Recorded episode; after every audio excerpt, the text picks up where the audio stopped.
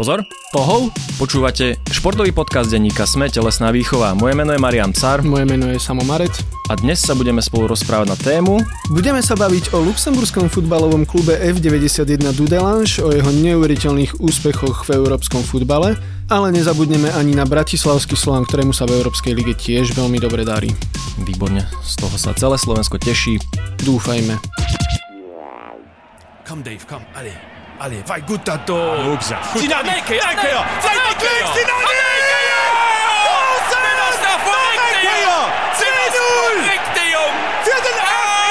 Stiedling Herlech 450 Spielminuten. Leben net net. Football Lützeburg als ganz nur und der Gruppe fast an der Europa League. Takže ešte raz, o čom sa budeme rozprávať a prečo sa budeme rozprávať o tomto obskúrnom luxemburskom klube, ktorý tu snad ani nikto nepozná. Budeme sa o ňom rozprávať preto, lebo tento naozaj pomerne neznámy luxemburský futbalový klub eh, dosiahol posledných dvoch rokoch fantastické úspechy. Teraz sa druhýkrát prebojoval do eh, skupinovej fázy Európskej ligy. A my budeme pátrať po tom, že ako sa to vlastne stalo a prečo to tak bolo. Áno, ako sa takýto maličký klub e, z ešte menšej krajiny dokáže dostať do druhej najprestížnejšej európskej klubovej súťaže? No on v prvom rade musí vyhrať niekoľko zápasov, bez toho aby tam mal kúsok šťastia sa asi nezaobíde. Ale treba povedať, že ten Dudelange naozaj istým spôsobom, že vysoko presiahol svoje limity. Mhm. Čo je to za klub? Je on pravidelne úspešný aspoň v tej svojej domácej lige? V domácej lige je pravidelne úspešný, tam v podstate zbiera tituly a je v takej tej pozícii, povedzme Slovana Bratislava, že nikto ho nemá veľmi rád, aj keď, keď ťa nemajú radi v luxemburskej lige, ono to veľa neznamená. A pravidelne sa zúčastňuje európskych futbalových súťaží už od 90. rokov a pravidelne až doteraz vypadával hneď v tom prvom kole, v ktorom prišiel, tak hneď dostal, ja neviem, 7 gólovú nakladačku a bolo hotovo. A zároveň tam je asi dôležité povedať, že samozrejme hovoríme o takých tých luxemburských proporciách. Hej? Čiže e, ten štadión má kapacitu 2500 aj niečo divákov. Málo kedy býva plný, lebo tá luxemburská liga nepatrí medzi najzaujímavejšie. Vieme ešte niečo viac o tom luxemburskom futbale? Vieme napríklad povedať to, že v zásade luxemburský futbal a nie len klubový, ale môže to znieť zvláštne, ale aj reprezentačný išiel v poslednom čase hore. O tom asi si tiež ešte trošku neskôr povieme. Ale rozhodne teda platí, že ten Dudelange dvakrát urobil niečo, čo aj my tu na Slovensku považujeme za veľký úspech. Lebo keď sa slovenský klub dostane do Európskej ligy, do tej skupinovej fázy, tak my sa veľmi tešíme. Pozdravujeme Slovan. Pozdravujeme aj Trnavu.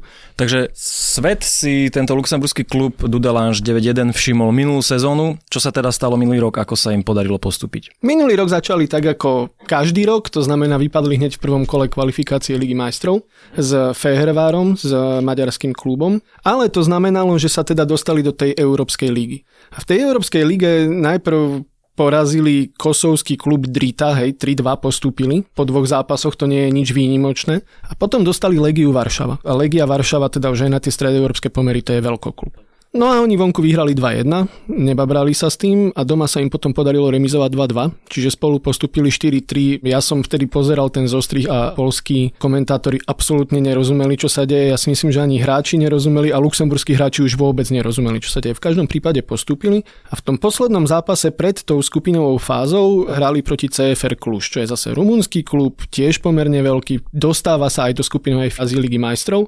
No a tam už postupili úplne jednoznačne, vyhrali oba zápasy, vyhrali ich 2-0 a 3-2. A ak poviem, že teda veľká väčšina luxemburskej populácie už tento zápas sledovala, tak vzhľadom na jej veľkosť teda nepreženiem, že naozaj to už potom pozerali ľudia na námestiach. To som zase pozeral, že luxemburský zostrih a tam tí komentátori absolútne šaleli, lebo ako naozaj vyradiť dva takéto kluby po sebe je absolútne nebývalé. Tam to snať pozeral asi, že úplne každý v tej krajine. Áno, ja si myslím, že áno. Dobre, potom sa dostali do tej skupiny, tam sa im darilo ako? Už narazili na hranice svojich možností. Hej? Dostali takú skupinu, že Olympiakos Pireus, Betis Sevilla a k tomu, aby to nestačilo, tak AC Milano. Takže predpokladám 0 bodov zo 6 zápasov. Nie. Nie. To je to krásne, že oni síce akože v tých zápasoch, e, kde boli ako hostia, to znamená vonku, tam sa im až tak úplne nedarilo. Myslím, že v tom Miláne dostali 5-1. Ale doma, keď hrali, to hrali samozrejme už na národnom štadióne, tak tam sa im celkom darilo, lebo ja si myslím, že ak doma prehráš s AC Milano 0-1, tak je to veľmi fajn. S Betisom Sevilla prehrali 0-2 a s tým Olympiakosom uhrali tú jednu remízu, remizovali 0-0. Gól nedali, ale jeden bod teda zobrali a ja si myslím, že to je výborný výsledok. Takže ani Dudelange nechce žiť e, z historických úspechov a teda ho zopakovali aj tento rok. Takže ako sa im podarilo postúpiť tento rok? No to je taká zvláštna vec, lebo oni keďže minulý rok hrali Ligu majstrov, teda tú kvalifikáciu a potom hrali tú Európsku ligu, tak e, majú pomerne úzky káder, a znie to zvláštne, ale na výsledkoch v Luxemburskej lige sa to prejavovalo, čiže oni napríklad boli chvíľu práve v tých momentoch, keď hrali s AC Milano, tak zároveň boli predposlední v Luxemburskej lige. A to nie je veľké významenanie. Takže asi nevládali to tempo, hej, tých no, oveľa viacej, oveľa ťažších zápasov. Nevládali, lebo to zase treba otvorene povedať, že bez toho, aby som to nejak e, myslel v zlom, že čo sú to za hráči, hej. To sú hráči pri najlepšom, povedzme, z 3. 4. nemeckej ligy. To je veľmi pochopiteľné, keď to takto poviem, väčšina z nich nemá heslo na Wikipedii. A to znamená, že de facto neexistuješ. A v ďalšom rade naozaj ich je málo. Aj z hľadiska tej kvality, že to nie je príťažlivé, aj z hľadiska toho, že jednoducho ten klub na to nemá peniaze. Ale napriek tomu teda, tú ligu sa im nakoniec opäť podarilo vyhrať. To zase môžeme hej hovoriť o tom, že čo to vypovedá o jej kvalite, ale ja si myslím, že to je jedno. A opäť sa teda teraz e, dostali e, do európskych súťaží a podarilo sa im to opäť. Dobre, znamená to, že ide hore luxemburský futbal ako celok, alebo je to len taký výstrelok jedného úspešného klubu? Aj, aj. Ono totiž to, keď e, tento rok Dudelange sa dostalo do tej skupinovej fázy Európskej ligy, treba povedať, že mali že obrovské šťastie nážreb. E, ja to tu mám vypísané, môžem to menovať väčšina ľudí tie kluby nebude poznať. Okamžite to zabudneme, ale Okamžite daj. to zabudneme. Oni hneď v tom prvom predkole hrali s malckým klubom z Valety a postúpili iba na góly strelené na ihrisku súpera, to sa skončilo 3-3. Potom hrali s macedonským klubom Škendia, tam postúpili 3-2, čiže tesné výsledky. Potom postúpili cez estónsky klub Nomekalia, ktorý ja úprimne hovorím, že včera som o ňom počul prvýkrát a potom už ako v poslednej tej kvalifikácii zase mali šťastie, lebo dostali arménsky Ararat. A tam to zase skončilo 3-3 a postúpili na penalty. To znamená, že vždy postúpili cez naozaj pomerne slabé kluby a aj to postúpili tesne, hej? lebo napríklad Slovan mal že naozaj silného súpera teraz, no a tam Luxemburci hrali s Armencami, hej? čiže mali naozaj šťastie. No a máme my vôbec šancu poznať niekoho z toho luxemburského klubu? No tak ak by sme mali záujem, tak máme. Jeden hráč, ktorý je legendou luxemburského futbalu, aj keď to opäť znie, tak zvládnu, vidím, že sa smeješ. Volá sa Jonathan Žuber a je to bránkar Dudelange, je to bránkar luxemburskej reprezentácie, ktorý de facto odchytal aj všetky zápasy takmer, ktoré hrala slovenská reprezentácia s Luxemburskom, lebo on už má 40 rokov teraz, začal v roku 1996 a nejako do stovky tých luxemburských reprezentačných zápasov odchytal takže má inkasovaných asi tisíc gólov. Má taký vyšší priemer golov na zápas, áno, ale tak to je dan za to, že hrá za Luxembursko. Ale okrem toho inak ešte takú akože retorickú otázku ti položím. Čo ti hovorí meno Daniel Sinany? Možno tušíš. Veľa toho nie je. Veľa toho nie je, čo opäť je pochopiteľné, ale je to pomerne dôležitá informácia, pretože Dudelange už začalo hrať tú sezónu v tej Európskej lige futbalovej a ako prvý hrali zápas vonku na Cypres Apoleom Nikozia. Predstav si, že oni vyhrali 4-3. To musela byť zase nejaká dráma? Samozrejme, že to bola dráma. To sú také pomerne dramatické zápasy. Vyhrali 4-3 a tento Daniel Sinany pôvodom, ak sa nemýlim, z Belehradu 22 asi ročný futbalista, ale teda akože za Luxemburčana už sa považuje, tak ten dal normálne, že hetrik, dal tri góly v Európskej lige, čiže Dudelange búra úplne všetky veci, ktoré luxemburský klub kedy dosiahol. Dobre, ako sa im teda ešte darí okrem tej šialenej výhry nad Nikóziou? No potom sa im už darí výrazne horšie, alebo dá sa povedať, že priemerne, lebo potom hrali doma zápas s Karabachom to je niečo také kaukaské? To je presne to, čo si myslíš, áno. To trošku sa dostávame do tých spletitých uličiek geopolitiky, ale nedá sa to úplne obísť. Nemiešajte šport s politikou. No, ja to tak zvyknem hovoriť, že šport sa s politikou síce miešať, že nemá, ale tá politika sa do toho športu vždycky zapletie na nešťastie a toto je výborný príklad, hej? Lebo ten klub, ten Karabach, oni pôvodom boli teda v Karabachu, ale keď tam dlhodobo boli tie etnické problémy medzi Azerbajdžancami a medzi Arménmi a oni sa potom presťahovali, teda ten klub sa presťahoval do Baku a hra pod pôvodným názvom.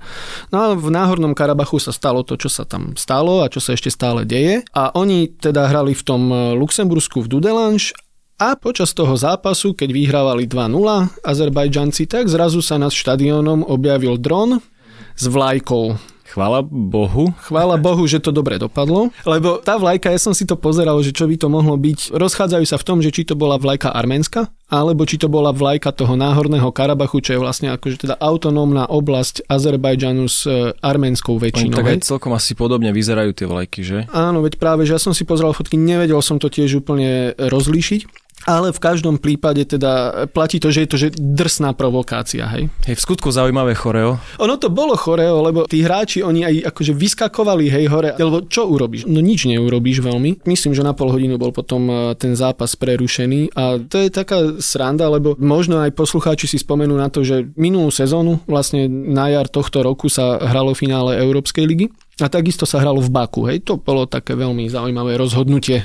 Šetrné. Také šetrné, vôbec nepolitické rozhodnutie to bolo a hral tam Arsenal Londýn, za ktorý hrá aj Henrich Mchitarian, arménsky reprezentant, podľa toho, že či si fanúšik Arsenalu, tak povieš, či je aj dobrý alebo zlý, ja si myslím, že je celkom fajn. No ale on napríklad, akože to napätie medzi tými dvoma krajinami je tak vysoké, že jemu neodporúčili a on ani necestoval na to finále, lebo mu jednoducho organizátori povedali, že mu nedokážu zabezpečiť bezpečnosť. Hej. No dobré, a stalo sa už niečo v minulosti, niečo podobné, no. keď sa takto politika zamiešala do osobných vlastne problémov hráčov? Ja by som to povedal ešte konkrétnejšie, to je taká nová móda, keď sa dróny na futbalových zápasoch zamiešavajú do politických sporov. Myslím si, že Teraz to bude 5 rokov plus minus naozaj, že na deň, keď sa hral kvalifikačný zápas majstrovstiev Európy Srbsko-Albánsko. A to keď tak počuješ, to si tak povieš, že... To už si predstavujem policajtov na miesto divákov. To si ešte dobre predstavuješ. Každopádne Srbsko-Albánsko, ak existuje tá stupnica, že rizikové zápasy, no tak to je že stupeň, že milión, hej. A hral sa tento zápas v Srbsku a takisto zrazu, no objavil sa tam dron s albánskou vlajkou, čo samozrejme viedlo, že k extrémnej explózii emócií zo všetkých strán. Tam naozaj akože všetko robili, hej, aby ho stiahli dole diváci. Akože tam naozaj boli chvíle, keď eh, hrozilo, že napríklad, že tých albánskych hráčov by tí diváci mohli že zlinčovať naozaj, hej, že albánska vlajka, takto to je že mimoriadná provokácia. A výborné na tom je to, že Nakoniec to vyšetrovanie išlo trošku dostratené, ale jedno z podozrení bolo, že ten dron mohol ovládať z čestnej lože brat proste najvyššie postaveného hej, politika albánskeho pôvodu. To je chlieb a hry, že doslova. To je ľudia príbehy, emócie v prvom rade a v druhom rade potom to ešte dopadlo tak, že oni nakoniec vlastne UEFA ten e, zápas skontumovala 3-0 v prospech Albánska. Pozeráš na mňa zvláštne, máš pravdu. Snažím sa to zrovnať v hlave, nepasuje. Neviem, lebo samozrejme ten zápas sa ukončil, hej, to sa nedalo hrať.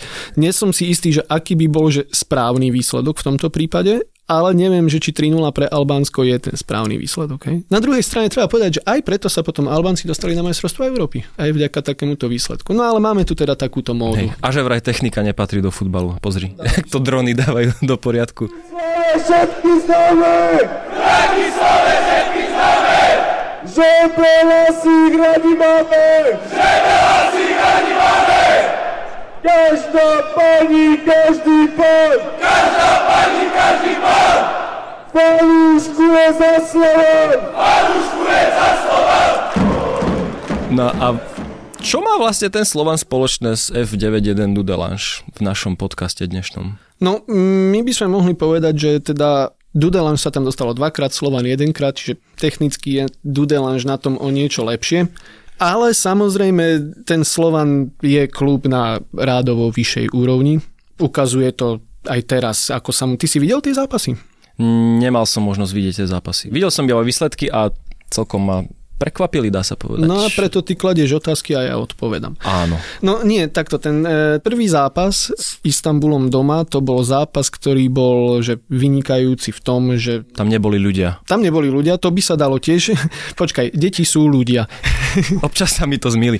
Neboli tam štandardní fanúšikovia, dalo by sa to označiť aj za pozitívum. Boli tam deti, deti vytvorili fantastickú atmosféru. A možno aj tá atmosféra teda prispela k tomu, že Slovan ten zápas otočil, prehrával 1-2, nakoniec zvíťazil. Áno, ja som videl zo strich, to bolo niekde že tesne pred koncom. To že? bolo úplne, že najprv vyrovnali a potom na konci to otočili a zaklincovali. A reálne si myslím, že to je že veľký výkon, hej? Lebo takéto zápasy nie je úplne ľahké obracať navyše, ak naozaj, že z troch štvrtín alebo z dvoch tretín máš prázdny ten štadión. To bol ten zápas doma. A potom hrali v Portugalsku so Sportingom Braga a tam pre zmenu remizovali 2-2 v zásade tak, že jeden gól dali z penalty a druhý bol vlastný a fakt, že no, zautočili 2,5 krát a dali 2 góly. Šetrné? Tak, to je grécky štýl. Ale akože aj to je umenie, hej. Maximálna efektivita, tí Portugalci dreli celý zápas, tak neboli nejaký výrazne lepší, ale jednoducho ten Slovan aj napriek tomu, a možno ten zápas by prehral 3-0 za normálnych okolností, ale uhrali to na 2-2 lebo jednoducho sa snažili a fakt akože tie dve svoje šance využili a teraz majú 4 body po dvoch zápasoch a to je vynikajúce. Treba tam povedať, že s kým oni vlastne hrajú. Posledný člen tej skupiny je anglický klub Wolverhampton Wanderers a ja som sa len tak zo srandy pozrel, že to je také dobré finančné porovnanie, že s čím oni operujú tak ich rekordný prestup túto sezónu 38 miliónov eur. Raúl Jiménez, portugalský útočník. To si typne, to sú tak dvaročné rozpočty. No určite je to celé mužstvo a aj niečo navyše v Slovane. A potom ešte som si pozrel, že prvých 5 najväčších prestupových histórií, ktoré sú v podstate za posledné 2 roky, lebo tie ceny idú stále hore, prvých 5 dokopy stalo, že 115 miliónov eur. Hej? Čiže to sú, že rádovo, rádovo minimálne 10 násobne väčšie sumy, s akými operuje Slovan a preto vlastne je v takej spoločnosti, kde podľa všetkých realistických očakávaní by mal byť posledný. A Zatiaľ nie je a akože môžeme aj veriť, že to tak nebude. Teraz tie dva zápasy práve, ktoré hrá 24. oktobra 7. novembra. To sú zápasy doma s tým Wolverhamptonom a vonku a vlastne tam sa naozaj, že uvidí, hej, že čo z toho bude. Na čo máme. Na čo máme. Vidíš, to už používame ten plurál. Hej, rodičovský futbalový plurál. To je taká zaujímavá filozofická diskusia, áno, že v akom bode sa napríklad eš, brankár Lašak menil na Janka. Hej, šatan je hrať, šatan je boh zrazu. Alebo že kedy sú to slovenskí hokejisti a kedy naši chlapci, hej? To je saláme na dvoch góloch, sa v priebehu šampionátu. Ja si myslím, že keby si to porovnal porovnal, že góly, body, sekundy, hej, tak keď hokejisti prehrajú, tak sú to slovenskí hokejisti prehrali. A keď vyhrajú, tak naši chlapci dnes zahviezdili. Čiže dobre, používame pri Slovane fanúšikovský plurál. Majú to veľmi dobre rozohrané. Ak by no nie, že nedaj Bože, ale bodaj by, ak by nejako, že vyťahli, že tri body z toho dvojzápasu, že niečo by niekde uhrali, tak už by na tom boli naozaj že veľmi dobre. Je tam šanca potom ísť do, čo to je, 8 finále? To je asi 8 finále, každopádne to je tá jarná vyraďovacia časť a to, ak sme realisti, tak to normálne musíme povedať, že to jednoducho nikto úplne nečakal. Hej? Samozrejme po dvoch zápasoch je ešte trošku skoro hovoriť, ale takto to jednoducho je veľmi dobre, to má ten Slovan rozohraté a vďačí za to v prvom rade sebe. Držíme našim slovanistom palce teda najbližších zápasoch proti Wolverhamptonu Wanderers. Neviem ako ty. Mne to je asi jedno. To je hrozné. Hej, ale išiel by som sa pozrieť a keby som sa už na to išiel pozrieť, tak nech to je pekný zápas. To mi bude stačiť. No, ja sa priznám, že teda ja som tak, že v podstate bez ohľadu na to, ktorý slovenský tím hrá tú európsku súťaž, tak ja chcem, aby to že dobre dopadlo naozaj, že aj keď prehrajú, tak aby to bolo že pekné. A ten Janko Kozek je sympatiak stále. No tak napríklad o tom by sme mohli diskutovať. Ale teda nie, ja sa úprimne teším a napríklad, že tie deti tie vytvorili úžasnú atmosféru. No a inak, ako keby si sa chceli pozrieť na ten Wolverhampton, tak to tiež nemôžeš pretože aj na druhý zápas majú... A ešte stále to trvá, hej? Áno, majú zatvorený štadión, pozdravujeme ultrafanúšikov Slovana Bratislava, ktorí sa o to pričinili. Takže nemáš na to vek, aby si tam mohol ísť, lebo iba dieťa by si musel byť. Možno by si ma pomýlili na vstupe, ale keď sa oholím. Ale teda ja si myslím, že naozaj, že tí žiaci, ktorí tam boli v tom prvom zápase, vytvorili, že úžasnú, v podstate veľmi príjemnú a takú úprimnú Hej, atmosféru. úprim hlavne. To podľa mňa celkom dobre vymysleli. Keď má zatvorený štadión, tak akože deti v určitom počte sa tam môžu prísť pozrieť. Dnes sme sa v športovom podcaste Telesná výchova rozprávali o luxemburskom futbalovom klube F91 Dudelange a o na jeho pomery nesmierne veľkom a opakovanom úspechu v európskom futbale. Jednak je tento úspech motiváciou pre ostatné malé kluby z malých krajín a dôkaz, že vďaka kvalitnej príprave a určite aj veľkému kusu šťastia môže v pohárovej Európe uspieť naozaj hocikto a že sa nielen v európskom, ale aj vo svetovom futbale môžeme tešiť na ďalšie zaujímavé a prekvapujúce výsledky. To dokazuje aj príbeh Slovana Bratislava, ktorý v prvých dvoch zápasoch skupinovej fázy Európskej ligy získal zatiaľ 4 body, čaká o dvojzápas s Wolverhamptonom